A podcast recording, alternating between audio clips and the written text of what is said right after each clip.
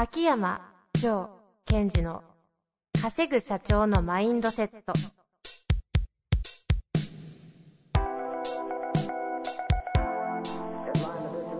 なぜ一流の経営者たちはぶつかる壁を次々と越えられるのか。そこに隠されたマインドの正体。ポッドキャスト「稼ぐ社長のマインドセット」は上場企業から中小企業まで。エグゼクティブコーチングトレーナーとして人材開発を行ってきた秋山城賢治が経営や人生で役立つマインドの本質について分かりやすく解説しますこんにちは、遠藤和樹です。秋山城賢治の稼ぐ社長のマインドセット。秋山先生、本日もよろしくお願いいたします。はい。よろしくお願いします。何かありますか？いや、ないです。もう、この時間無駄っていうね、この、何も生まないじゃないですか。いやいや、一応自分の中でこうええあるかなあっていうふうにして、してあ特にポッドキャストで言うようなレベルのことはないんだ。ないなそれを聞いた私のミスということですね。いや大変失礼いたしました。じゃあ、行きますか。はい。いいんですか？いや、最近 あるんじゃん。あるじゃないですか。最近ね、合気道超頑張ってるんですよ。あ、そうなんですか？うーん。結構あお会いしする機会多いですけど、その話は初めて聞きましたね。いやいや、やってるんですよ。まあ、奥が深い。ちょ思った以上にコメントが浅くてびっくりしたんですけど まあ、まあでしょうね、みたいな。まあ、武道やってるのに奥が深いのは当たり前。一生かけてね、やる人たちがいるのに。失礼しましたもう終わり？いやいや、あの、あのですね、はいはい師匠が言うわけですよ。え力を入れるなってえ。うん。だけど力を出せって言うんですよ。言ってること分かんないじゃないですか、パッと聞くと。なるほど。それは確かに。で、あのーまあ、その師匠が言うには力を入れちゃうと、力を入れれば中に入るので、相手に影響を与えられないよ。うん、なんかすごいなって。で力を出すっていうことは、力を出してるんだから相手に影響を与える。だから力を入れずに力を出せ。なんか、理屈分かったけど体できないのみたいな。確かに。いや、なんか、あの、秋山先生っぽいじゃないですか。あすごいそうそう、私っぽいだけどできないみたいな。いえ、人に同じことしてますから。合気道ってそこでなかなかできなくて。そうね。確かに、マインドのね、合気道みたいな感じなとこありますよね。そうそう。それでね、こう、今苦戦しつつも、ああ、勉強になってるなって。へえ、それってやっぱりビジネスで生きるんですか？もちろんもちろん。でそのためだけにやってるようなもんですから。ああ。やっぱ全然違います？例えばうんセッションがちょっと変わるとか？あ、全然違うと思います。へあの、自分が、こう、マインド的に感覚的にやりたいことを体現、つまり体の動きで実践したり感じたりすることができるので、え。やもっぱ違いますよね。へえ。だって、あの、遠藤さんだって、テニスとかやるじゃないですか。うん、やりますね。最近やってないです。最近。はいで、その時に、あの、ほら、何度かやった時に、あ一緒にね？うんはい。相手ぶっ倒すとか言うわけですよ。そのぶっ倒すって意味っていうのは、どういうことなのかっていうのを感覚的に捉えるじゃないですか。そのプレーを、プレーを持って、例えば相手の得意技をねじ伏せるのか。うんうん。それってやっぱりそういう体を動かす運動とかを通して相手をぶっ飛ばすっていう言葉でしかないので、ぶっ飛ばすなんで。それを感覚で捉えてるので、ビジネスでも相手をぶっ飛ばすっていうのも別に殴るわけじゃなく、こう相手をめちゃめちゃ魅了するのか、そういうことをなんかやってるようにすごい感じますけど。な、何の話ですか？ね照れるじゃないですか。もう早く行きましょうよ。いやいや、スポーツとマインドの話ですよ。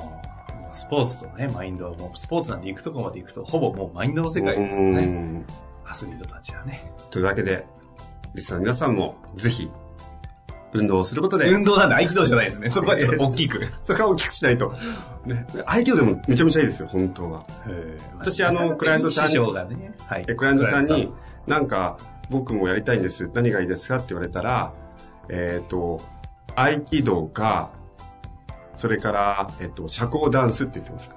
トさんやってないのに。やってないからやってないのに え、。だから一緒ですから、合気道の社交ダンス、きっと。そうね。そのうちされるんですかね。あ、秋山先生、社交ダンスやった方がいいっすよ。やってそうですもん。でそこは合気道で。合気道より社交ダンスの方がいいと思う。今日決めてもらっていいですか？いや、いや、この場で宣言させてやろうかなぐらいのこの。あ、やばい。5分経っちゃった。今ね、私もやばい。やばい。社交ダンスですごい楽しいコンテンツを出しちゃった。何？いいっすよ、いいっすよ。どうぞ。いいですか？はい。私の知り合いが社交ダンスやってるんですよ。もう、ちょっと、はい。なんすか、その喋り。相手いいですよ。いや、すごいなと思って。はいはいはい。前この話してなかったかな？してたらすいませんね。はいその、ししてたらクレームです。あの、社交ダンスの時に、まあ、その人が行ってるところは、まあ、上手い人たちがいるんですけども、最初に、えっ、と、そのホールの壁側に女性が座っててて、そこで男性がこう、お願いしますって言うんですって。うんうん。まあそうですよね、そういう。やっぱそういう感じ。はい。で、そうすると女性側の方が、いや、ちょっとこの人無理だわ、と言った場合は断るんですって。もう雰囲気オーラで。で、そうじゃなく、あ、いいわよって言われたら、まず組んで何するかというと、えっと、男性は徹底的に相手のステップとかリズムに合わせなくちゃいけないんですって。女性の方に合わせる。そう。圧倒的に。リードじゃないんだ。リードじゃないんです。ずーっと合わせて合わせて。ちょっと女性の方も、まあ、意地悪をするわけじゃないけども、うんうん。こう動くわけですよ。ちょっと相手が、全部男性が自分に合わせてくれる。う。そうすると、あ、この人は頼れる、信頼できる。だったら私の身を任してもいいわと言って、初めてあるタイミングから男性が、こう、リードすることになるんです。へえ。許された男の身がそうそうそうそうそうそう。自分の方にこうリード許されるんですか？ですから、あなたは、女性から見たらあなたは、とても私に合わせるのがうまい。そしてそういう気持ちがある。だったらば、私はあなたに身を、まあ、預けますよ、ということをやっていく。はで私、この、社交ダンスのことはよくわからないのえで、えすべての社交ダンスがそうかは知りませんが、うんうん彼が言ってるところはそうだって言ってました。え、それってどのタイミングで許可を、え許可降りなかった場合って戻られちゃうんですかね？かもしれないですね。うわ絶対意地悪な人いますよね。あありえないタップみたいな。そこでも、そこでも合わせていったら、おーってやられるんですよね。あ逆にな。そうそうそう。はあこれ、まさに私、マウンティングですよ。ああ、まあ、ページングからのリーディングって最近ね、おっしゃられないですけど、うん昔よく言ってた、あのあたりも共通ですね。あそうですね。はあ。いや、うん、なんかいい話でしたよ。絶対にそれ聞いて、社交ダンスやりたくないですけど ね。絶対やり。でもね、磨かれるって言ってましたよ。いや、でしょうね。まず最初にこう、お願いしますって言った時に、もう、なんか、なんかノーコメントなんですって。その時に超凹むんだって。まあそうですよね。うん言語使わないですけど、そうそう声かけたら無視されたってことでしょ？そういうこめ、まうん、なしみたいなと。。もう、た、あの、試しも、試しもできなかった。試されなかった。はあ。でそれも、やっぱり自分のまだまだその、社交ダンスとしての腕が未熟だったと。それが空気感に出なかったと。いや、違う、聞くだけで凹めるんですけど。絶対嫌じゃないですか。はあ、そうね。いやいや、なんかどんどんステートが落ちてきますけど。頑張りましょやりますかさあ、どこまでいけるでしょうかはいご質問です。いきなりシフトチェンジしてください。結構、はいしっかりとした質問ですので、う。はい。いきたいと思います。父親、過去創業者の会社に入って14年が経ち、2年前に父親は会長会長職になり、私が社長になりました。うん。そのバトンタッチの際は、父は会社に対して何も言わない。あとは全部社長がやると、全社員の前で言いました。しかし、1年も経たないうちに、父が現場に戻ってきて、社員に指示をします。うん。どうしたら父は現場から離れてもらえるのでしょうか？お教えください。うん。事業承継スーパーあるあるですね、これ。すごいありますよね。これはあるあるですね。社交ダンスの話してる場合じゃなかった。これね、うんちょっと、あの、まず私こういうクライアントさんに、はい。やっぱクライアントさんもいるので、そういう状態の方ですね。承継者多いですしね。でその方に私ある質問を必ずしてるんですよ。はい。なぜあなたは社長になったんですかって。こう。までっかいそうですね。その意味はもうちょっと言ってしまうと、なぜあなたは社長になることができたんですかって聞くんです。ほうほうほうほう。まあ、まちまちまちでしょうけど、例えば、会長がゆる、お前ならもういいと。うんうん。許可、許可が折れる何かを、ところまで来たとか、下の社員とかもついてこれるようになるうんうん状。況になったとか、まあいろいろありそうですね。そうですね。それは、あのーどのタイミングでという意味ではそうですよね。うん。で、もう一つは、すごい雑な言い方ですけど、必ず当てはまるわけではありませんが、ほぼほぼ当てはまる一つとして、息子だから。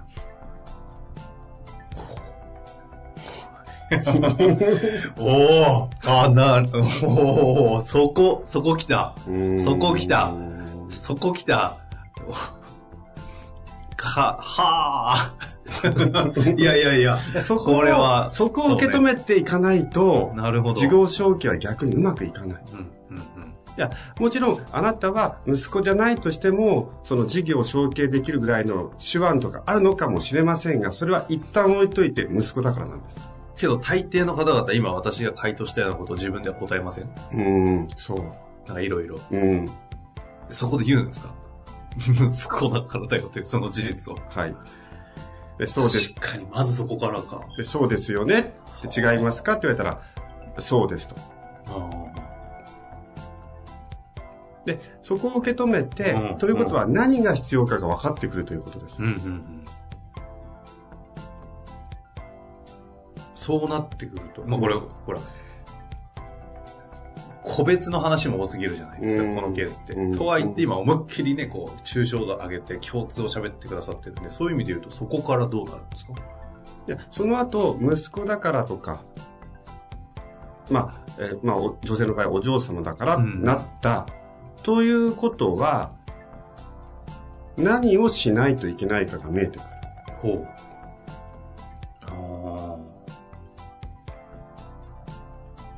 それは、その経営という能力で、そのお父さんなり先代を魅了しないといけないわけですあ。うんうんうん。なので、まあ、その今回のケースのように、僕は手を引くと言った、言って介入してしまうと。その場合、必要なことは、その、会長を魅了して安心させないといけないわけですよ。うんうんうん。だから入ってきますよということ。私もなんかどこまで言葉をこの、ポッドキャストっていうメディアを使ってい言っちゃってるのは、すごい気にしないように喋ってるんですが、はい、はい、そうですよね。息子だからということ、そしてお父様が来ないと言っても来ると。うんうん。それは前提にしないといけない。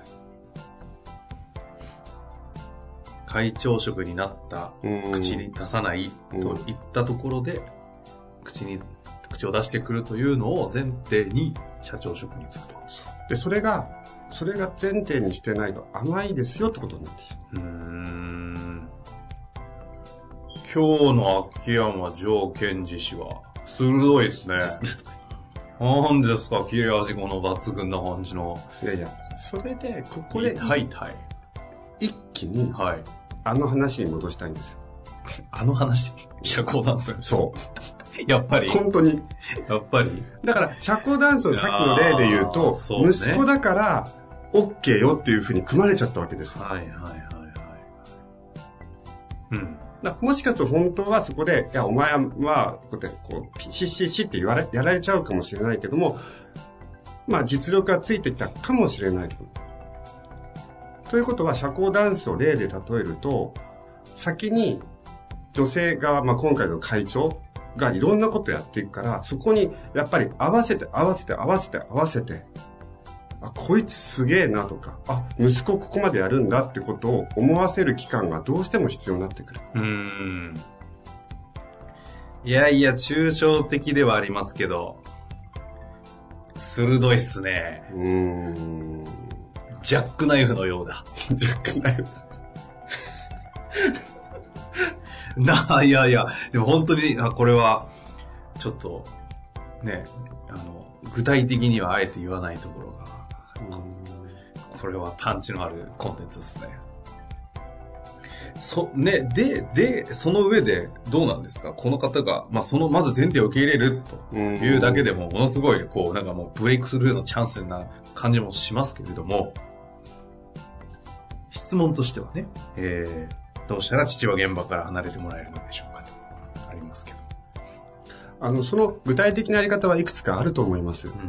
例えば、全部と言いつつ、えーお父さんが入ってきてしまうならば、あるパートだけ自分が本当に切り取ってもら、任せてもらって、そこでうわーっと成果を上げていくとか。うん。うん。